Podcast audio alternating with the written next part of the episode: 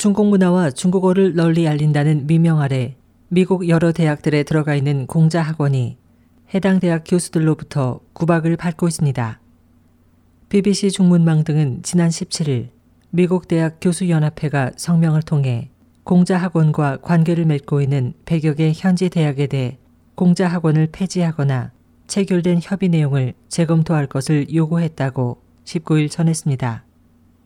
보도에 따르면 교수연합회는 1915년 학문의 자유 수호를 위해 발족한 이래 4만 7천 명의 회원을 갖고 있으며 시카고 대학 정치학과 역사학 교수 등 이 협회 회원 100여 명은 중국 정부의 일개 기구인 공자학원이 학술의 자유를 무시하고 있다면서 오는 9월 공자학원과 계약이 만료되면 연장하지 말 것을 학교 측에 요구했습니다.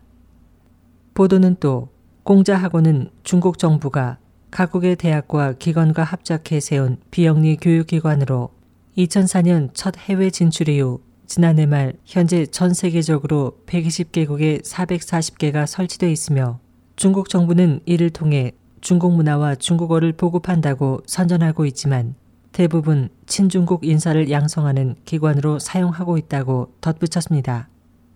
중앙정부는 또 각 지역 공자 학원의 운영 자금을 지원하면서 해당 교사진에게 테난먼 사태나 민주화 운동, 티베트나 대만 문제 등 정치적으로 민감한 문제들을 거론하지 못하게 하고 있으며 이곳에서 근무할 교사와 직원들에 대해 파견 전 1개월간 정치 훈련을 하는 것으로 밝혀졌습니다.